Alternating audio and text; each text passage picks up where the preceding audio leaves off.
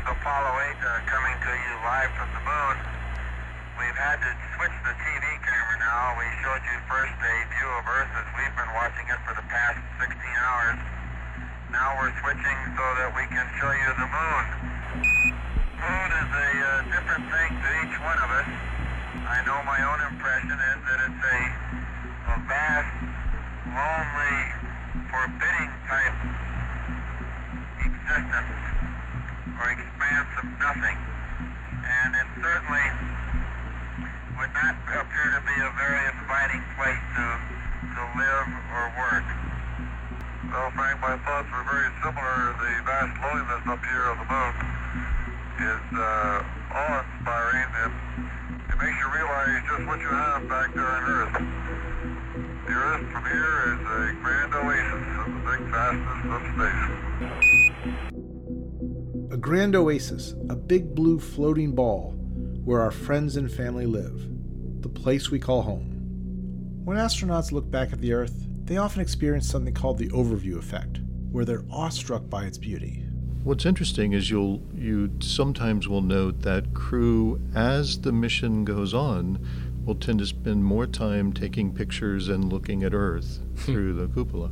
Staring at the Earth for too long is also a sign that the isolation of space might be taking its toll.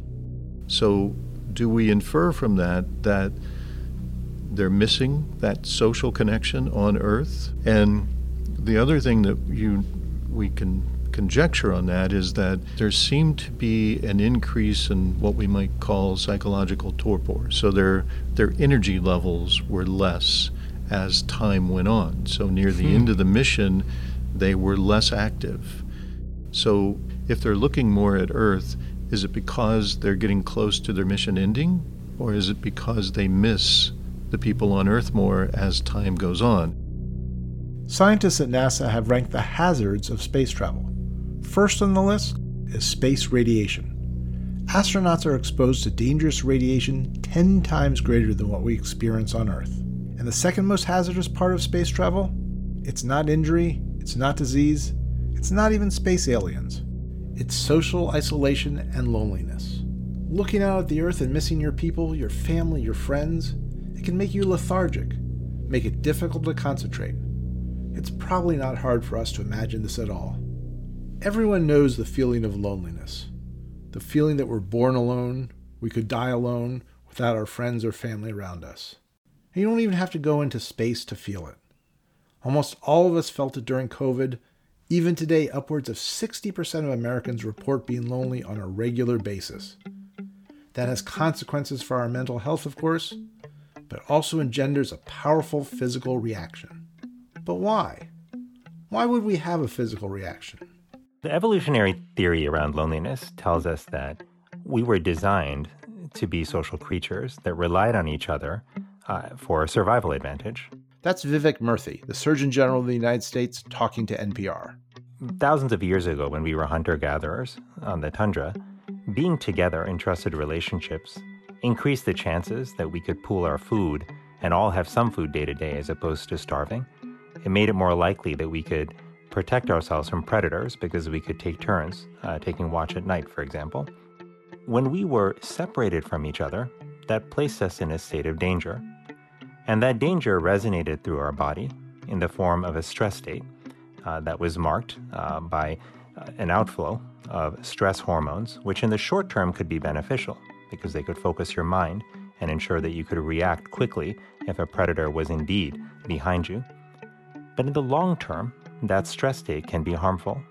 And when you transport forward to the modern day, What you find is that even though our circumstances have changed dramatically from those hunter gatherer days, that our bodies are not so different, and the way our nervous system reacts to being separated from people, the way we react to feeling lonely, is remarkably similar in terms of experiencing an elevated stress state. But if that feeling persists for a long period of time, if it becomes chronic, the stress that comes with it can ultimately lead to higher levels of inflammation in our body and increase our risk uh, for chronic illnesses. loneliness can create an elevated stress state that can literally make us sick. A new report from his office finds loneliness can have profound effects on mental health as well as heart disease, stroke, and dementia. It tracks a decline in social connections and links all of this to billions of dollars in healthcare. Earlier costs. this year, Dr. after working with researchers who have been studying loneliness for decades, Vivek Murthy released this advisory. He and his team found that social isolation increases the risk of premature mortality by as much as 30%. That means for the tens of millions, maybe hundreds of millions who struggle with loneliness and social isolation, your chance at a longer, healthier life just went down. And the amount of shortening, or the mortality impact, seems to be similar to smoking 15 cigarettes a day and even greater than the mortality impact that you see from obesity or sedentary living. You know, I think about this often because as Surgeon General, I and my predecessors spent a significant amount of time in terms of speeches, reports, uh, and other kinds of campaigns addressing the issues of smoking and obesity and sedentary living. Yet it had not occurred to me until I heard these stories from around the country and delved into the research that perhaps loneliness was an equally challenging issue that was a threat to our health. It's a quintessentially American concept to think that we can solve for healthy longevity through the foods we eat, the exercise we do, even the pharmaceuticals we swallow. But it turns out we're all astronauts, floating in an increasingly atomized and disconnected world, and loneliness and social connection is a problem we have to solve together. From the Stanford Center on Longevity, this is Century Lives, a lifetime of inequality. I'm your host, Ken Stern. Support for this podcast comes from the National Council on Aging, the national voice working to ensure that every person can age with health, financial security, and dignity. Learn more at ncoa.org. And from AARP, the nation's largest nonprofit, nonpartisan organization dedicated to empowering people 50 and older to choose how they live as they age. To find out more, visit aarp.org. Today, we're going to explore why loneliness and isolation have been increasing over the last 30 years, affecting more and more of us, young as well as old. We'll discover who is most vulnerable to the physical effects of social isolation, and I'll take a journey to connect with six new friends in my neighborhood. Okay, I'm going to give you a quiz, and it's called the UCLA Loneliness Scale. I'm going to ask you about eight questions, and you will tell me do you often, sometimes, rarely, or never feel these ways? Okay. My producer, Carrie Thompson, is helping me figure out where I stand on the spectrum of loneliness. My first question is I am unhappy doing so many things alone. Would you say that's never, rarely, sometimes, or always? Rarely. The loneliness scale was developed by a UCLA psychologist, Daniel Russell, in 1996. He created it to find out how often a person feels disconnected from others. Okay. You get a number score for each answer, FYI. Yep. Okay, the second question is I have nobody to talk to. Sometimes. Do you want me to explain any of the answers? Or, or you just Uh, sure, to yeah. Explain the answer. Yeah. So uh, I'm alone for a lot of the day. I, I don't actually Mm-hmm. mind that, but I'm by myself uh, at home working. There's no one else here. Um, and sometimes feels lonely. It frequently feels lonely. Um, not an oppressive way, but uh, the absence of people around me who I can't just sort of. When I talk to people, it's always for a purpose, right? I don't get to shoot the shit. I don't have any sort of casual interactions. I miss that. I work remotely by myself, as do millions of others. This is partly due to the change in our lives since COVID, but it's really part of a larger structural change in how we live, and has made us acutely aware of our isolation. Think about the fact that in the last few decades, we've just lived through a dramatic pace of change. We move more, we change jobs more often. We're living with technology that has profoundly changed how we interact with each other, how we talk to each other. And we just went through a pandemic as well. But I think it's important also to recognize that most of this struggle is happening silently. They, they worry that saying I'm lonely is like saying I'm not likable. And I know this because I felt that uh, many times in my life. You are not the only one, and that this is a common human condition. Uh, and you are as worthy uh, of human connection as anyone else. And that's our goal here is to build a society where we all feel deeply connected. Okay. There's no one I can turn to. Rarely. Okay. And I feel isolated from others. Sometimes. Okay. Stand by while I tally your response. All I'm right. going to add these up. I'm excited. Okay. So So your score is 15 and the most lonely score would have been 28. So you are pretty much kind of smack dab in the middle there. Yeah, so first of all, I think it's good to figure out and kind of feel out where you're at on the spectrum of, of loneliness, right? So we're all somewhere on that spectrum from being, you know, not at all to highly, right? And we're probably somewhere in the middle. That's Julianne Holt Lunstad. She's a professor at Brigham Young University, the scientific advisor to the Surgeon General's task force, and she's the one who told Vivek Murthy that loneliness has the health consequences of smoking 15 cigarettes a day. She's telling me and Carrie that with a score of 15, over halfway to 28, I am indeed somewhere in the middle. I guess I take some comfort in not coming up with a high score on a test like this. But in reality, the loneliness score wasn't really designed for people like me.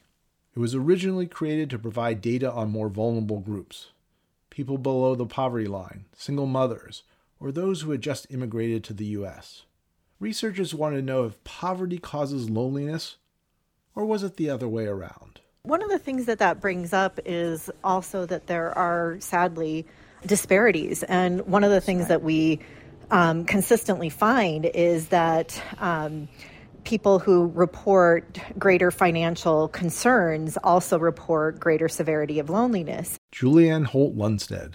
One of the things that we also see is that not all neighborhoods um, or communities have equal kinds of parks and you know some some communities um, have more green space more parks more libraries um, uh, more churches, uh, I mean, you name it. And other neighborhoods are more impoverished and don't have those kinds of places to gather, but also their their sidewalks may not be as well maintained, and so those with disabilities are are less able to get out. And so we have a lot of disparities in in our communities, and so we need to also think about how we can reckon with this um, in recognizing the kinds of factors that contribute to isolation and loneliness. So, poverty makes you vulnerable. But who else is most affected by this loneliness epidemic? It turns out that one in two adults report measurable levels of loneliness, and the group that's actually most lonely in our population are actually young people, despite how connected they may be by technology. We're living with technology that has profoundly changed how we interact with each other, how we talk to each other. Young people in their late teens and 20s, many of whom connect regularly on social media, report feeling lonely. Over the last 30 years, Americans' number of close friends has dropped precipitously. In 1990, 33% of Americans reported that they had 10 or more close friends. In 2021, that figure had declined to just 13%. And perhaps most ominously, the number of people who reported having no close friends has quadrupled from 3 to 12%. Well, we know that young people spend a lot of time online. You know, all of us do. That is time that's taken away from in person interaction. And I think that's had a real consequence for the mental health of children because we know that in person interaction is what we have evolved for over thousands of years. We've learned, evolved to interpret not just the content of what someone's saying, but also the sound of their voice and their body language. And when we lose a lot of that in text based interactions, then that impacts the strength of the connections that we can form. It's tempting to place the blame squarely on technology, a notion hard to avoid when I see my teenage son swallowed up by his phone for hours at a time. But Julianne Holt Lunstad wants to give us a longer view of the epidemic of loneliness.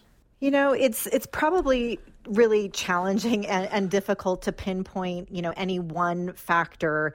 Um, but we have tried to look at several trends to give us clues on um, how to make sense of this. And there's been data that's been collected over the past two decades from the American Time Use Survey.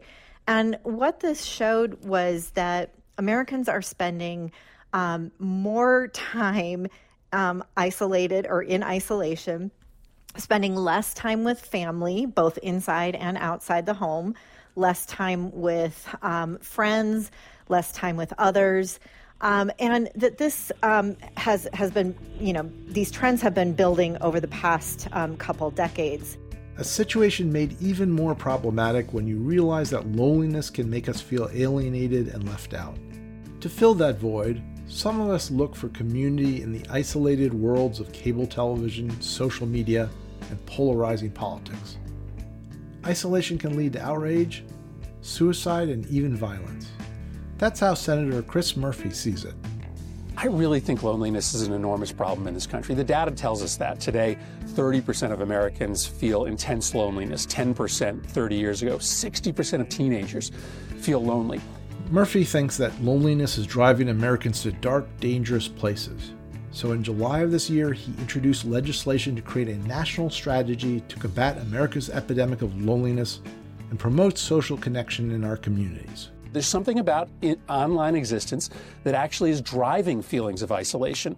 And the withering away of communities, of community institutions, of downtowns, all of those opportunities we used to have to connect with human beings in person, they're gone. We now buy our groceries, you know, and we do our shopping online. Um, we've got to talk about this epidemic of isolation and loneliness. And yes, I do think that Republicans and Democrats both agree that this is a problem. But can you legislate a reduction in loneliness? Many of us think that loneliness is a personal issue solved by self help, not by a government or a corporation. But Eddie Garcia, the founder of the Foundation for Social Connection, would disagree. There's organizational impacts and, and levers that can be pulled. So, where do we live, work, and play? And how do those organizations and stakeholders have a role to play in building uh, connection? And then there's these larger policy reforms that can be addressed, so from a societal level. So we're looking at this sort of multi tiered, multi level approach to addressing social connection. Eric Klinenberg, a professor at NYU and the author of Going It Alone, agrees with Garcia that loneliness is a problem that needs to be tackled on a societal level, especially for older people. There are a number of people, record numbers of people who are aging alone, and we haven't really figured out how to make sure that people who age alone uh, are connected to their neighbors, are connected to their families.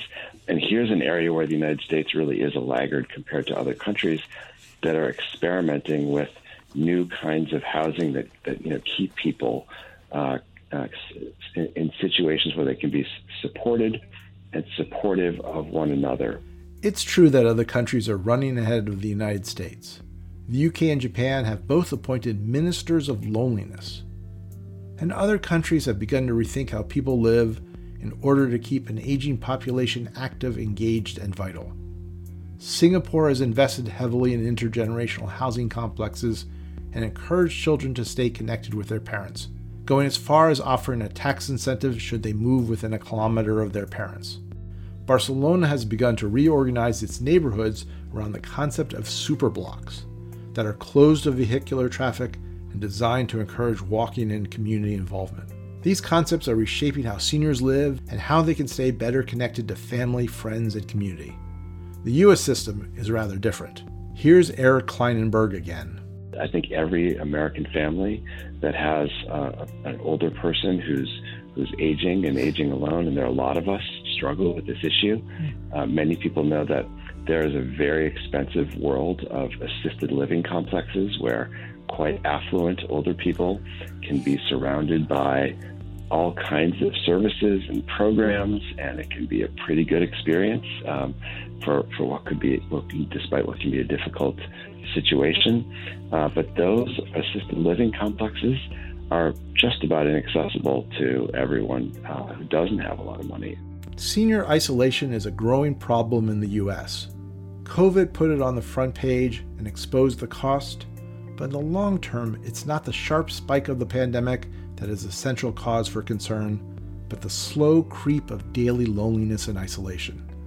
30% of seniors in the US report not having made a new friend for a decade, and you can imagine the impact of that on seniors as they leave the workforce and as long standing friends move or pass away. And it's at least partially true for me. I'm 60, still working, and have a strong social network, but it's not a network that is being renewed or grown. I turned back to Eddie Garcia, explained that I was feeling the effects of social isolation and working at home, and wondered if he had any advice for me. You're an individual within structures and communities um, and pressures that are, are coming down on you as an individual. You also have this whole world inside your brain, right? Where a therapist, friends, family um, play a role in helping you kind of figure out what is the source of your disconnection. I mean, these are different things. But again, I am not uh, a therapist. You're not like I understand. I'm not a counselor. Well, but so so so uh, I got that. Uh, but you did a great job there. Uh, but let me actually sort of. I'm, I'm curious whether this is what I'm going to describe to you as, um, and not make this interview about me. Um, my situation, which is actually I have a lot of friends. Um, let, let, me sort of say that, and I have um, love my family. Um, we still have a kid growing up, and I'm very good at actually keeping in touch with my friends who are spread across the country, in some cases the world.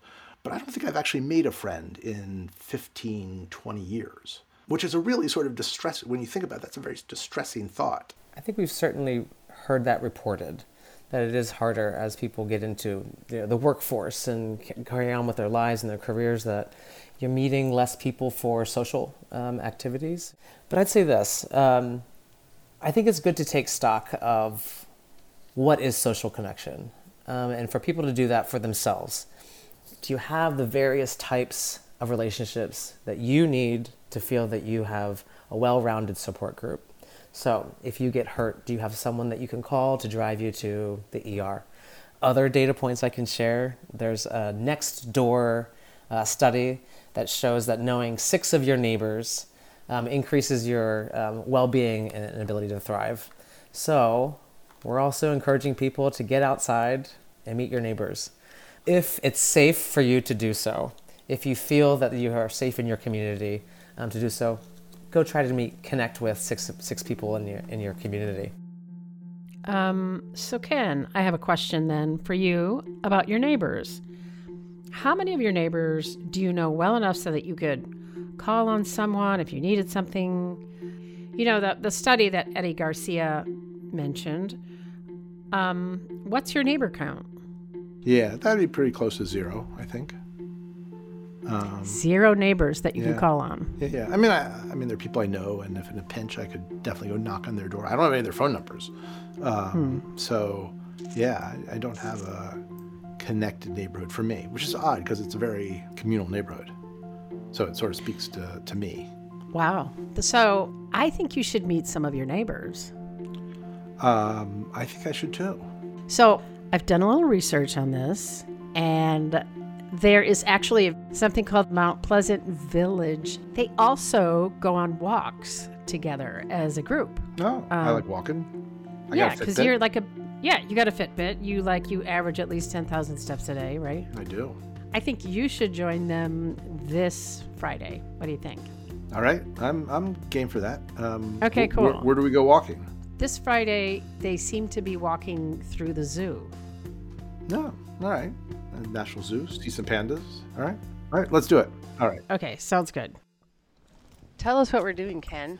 Uh, well, right now we're walking down my street to meet up people from Mount Pleasant Village to go for a morning walk and make new friends. You don't know any of these people, right? I don't know. I, as far as I know, I don't know any of these people. Okay. None of the other walking people are here. Well, there's someone behind us who could be a part of the group. Okay. I know. Okay.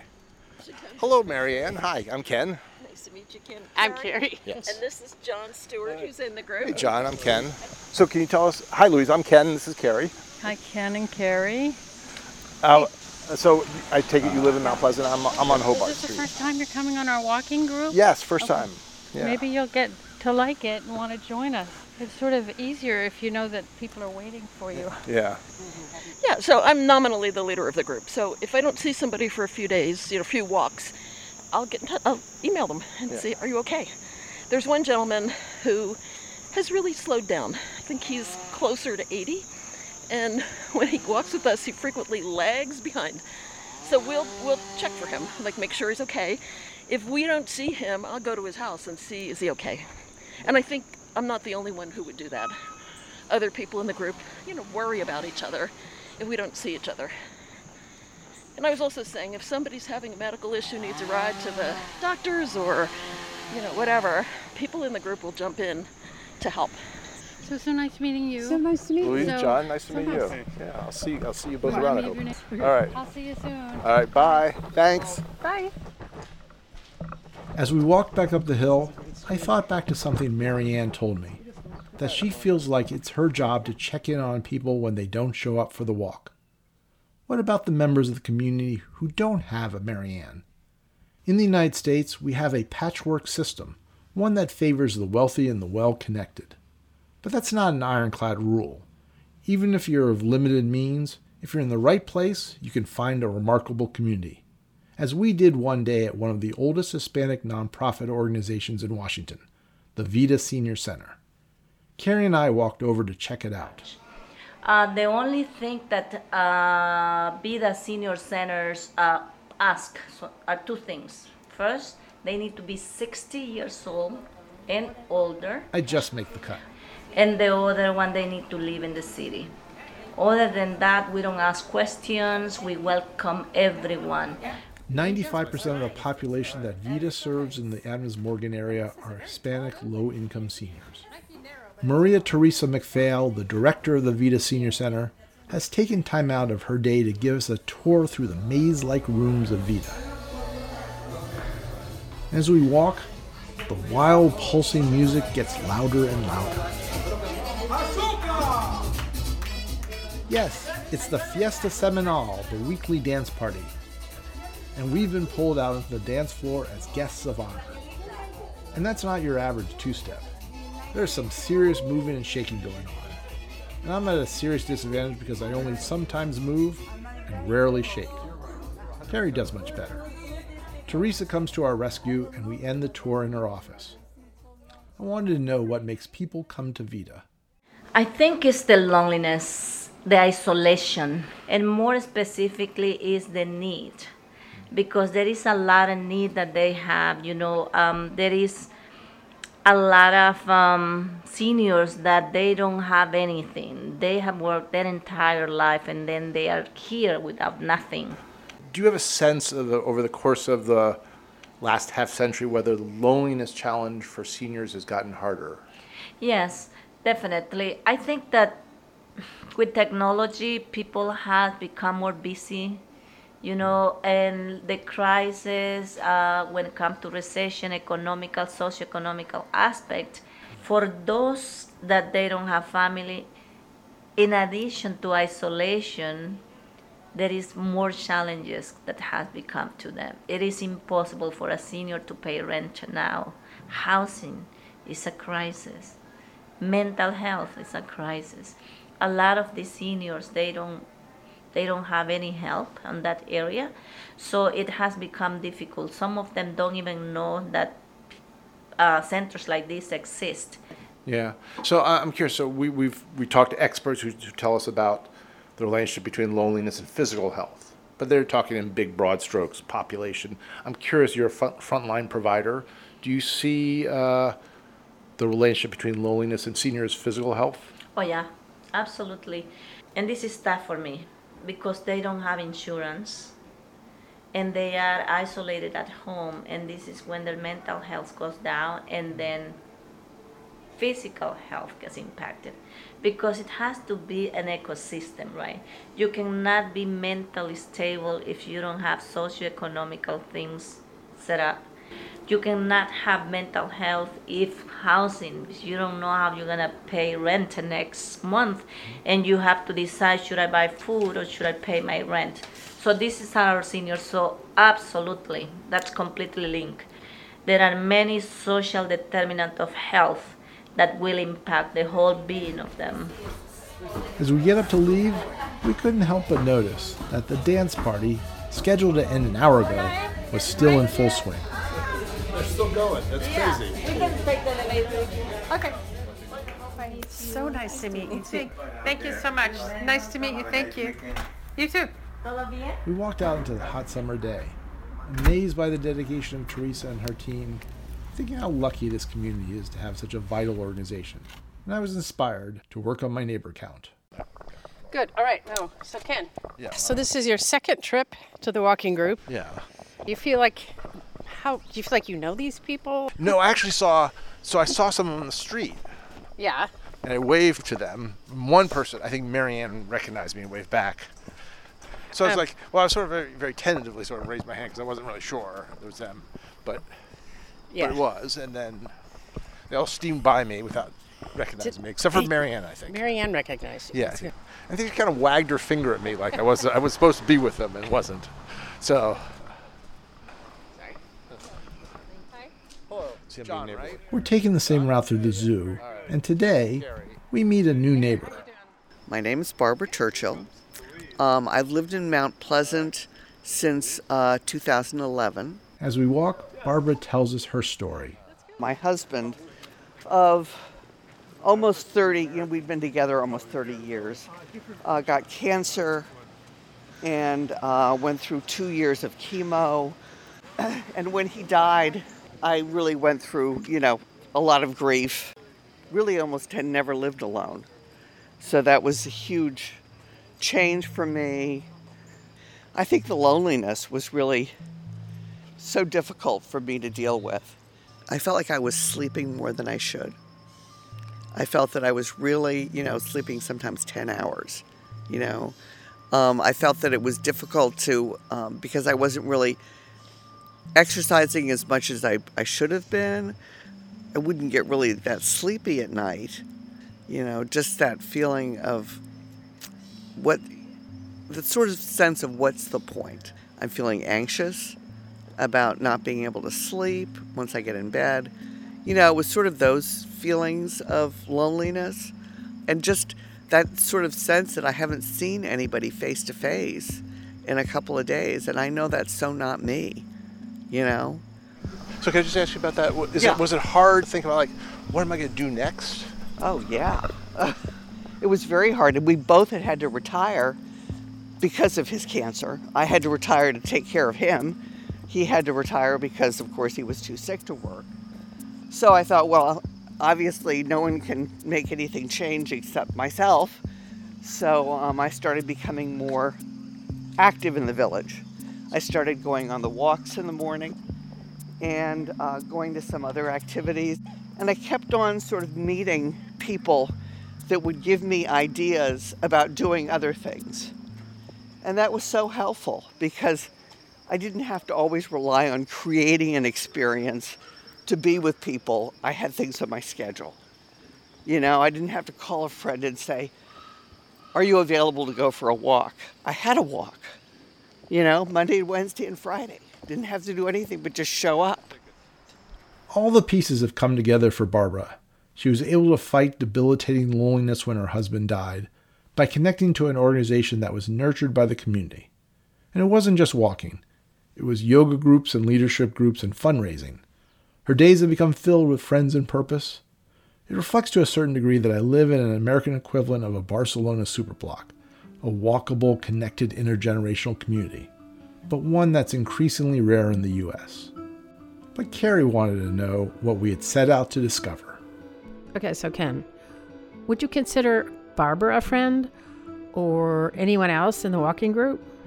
Um, so I took a lot from Barbara's uh, experiences um, uh, and what it's meant to her. But on the downside, I mean, I think I feel like still at a different stage of my life um, than them, even if we're not that many, you know, only a few years apart in age. That I might be better off in a pickleball league. Actually, you know, shortly after that, I, I went and watched a football game with some friends, uh, friends of mine from college, actually, and uh, one of the, one of my friends told me that she was learning to play pickleball for the exact same reasons. Um, she just started to take pickleball lessons because she could see the opportunity to build relationships out of it. Um, I thought that thought that was a nice thing. Well, it's going to have to be a bonus episode because we're going to leave our story here. But I know I have to keep at it. Join a different group, make an effort. But what about those who don't have a group to join or a safe neighborhood to walk in? So much of the story of this season is that the struggle for healthy longevity is an unequal one because we fail to invest in communities, especially those without resources. We've seen that in places like South Phoenix and in Buffalo, in the poorest neighborhoods, in communities of color, and now amongst some of our most vulnerable, such as the elderly. It is true, though, that some of our most isolated do have a chance to reconnect. The deep loneliness of space is surely tempered by the knowledge that the return to Earth will bring reconnection with family, friends, and the broader community. I wanted to say a, a few words to everyone. It would have been Astronaut Scott Kelly talking to the press after spending nearly a year in space. It's great to be back in Texas on U.S. soil. It's just an unbelievable feeling to be back here on planet Earth, back in our great country, and back with all my, my family and my, my friends. I missed everyone very much. Uh, 340 days aboard the space station. Maybe we shouldn't all count on that ticker tape parade, but we should all feel certain that society is working to connect us and support a sense of belonging and care through our most vulnerable years.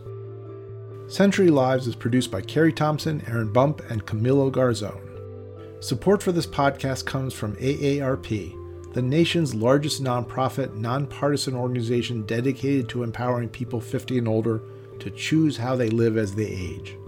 To find out more, visit aarp.org. And from the National Council on Aging, the national voice working to ensure that every person can age with health, financial security, and dignity. Learn more at ncoa.org. Special thanks for this episode to NPR and the connection from WBUR. Music for this episode was provided by Ramteen Arablouei. Century Lives is a production of the Stanford Center on Longevity, where our mission is to support ideas and research so that century long lives are healthy and rewarding ones. You can find out more about us at longevity.stanford.edu.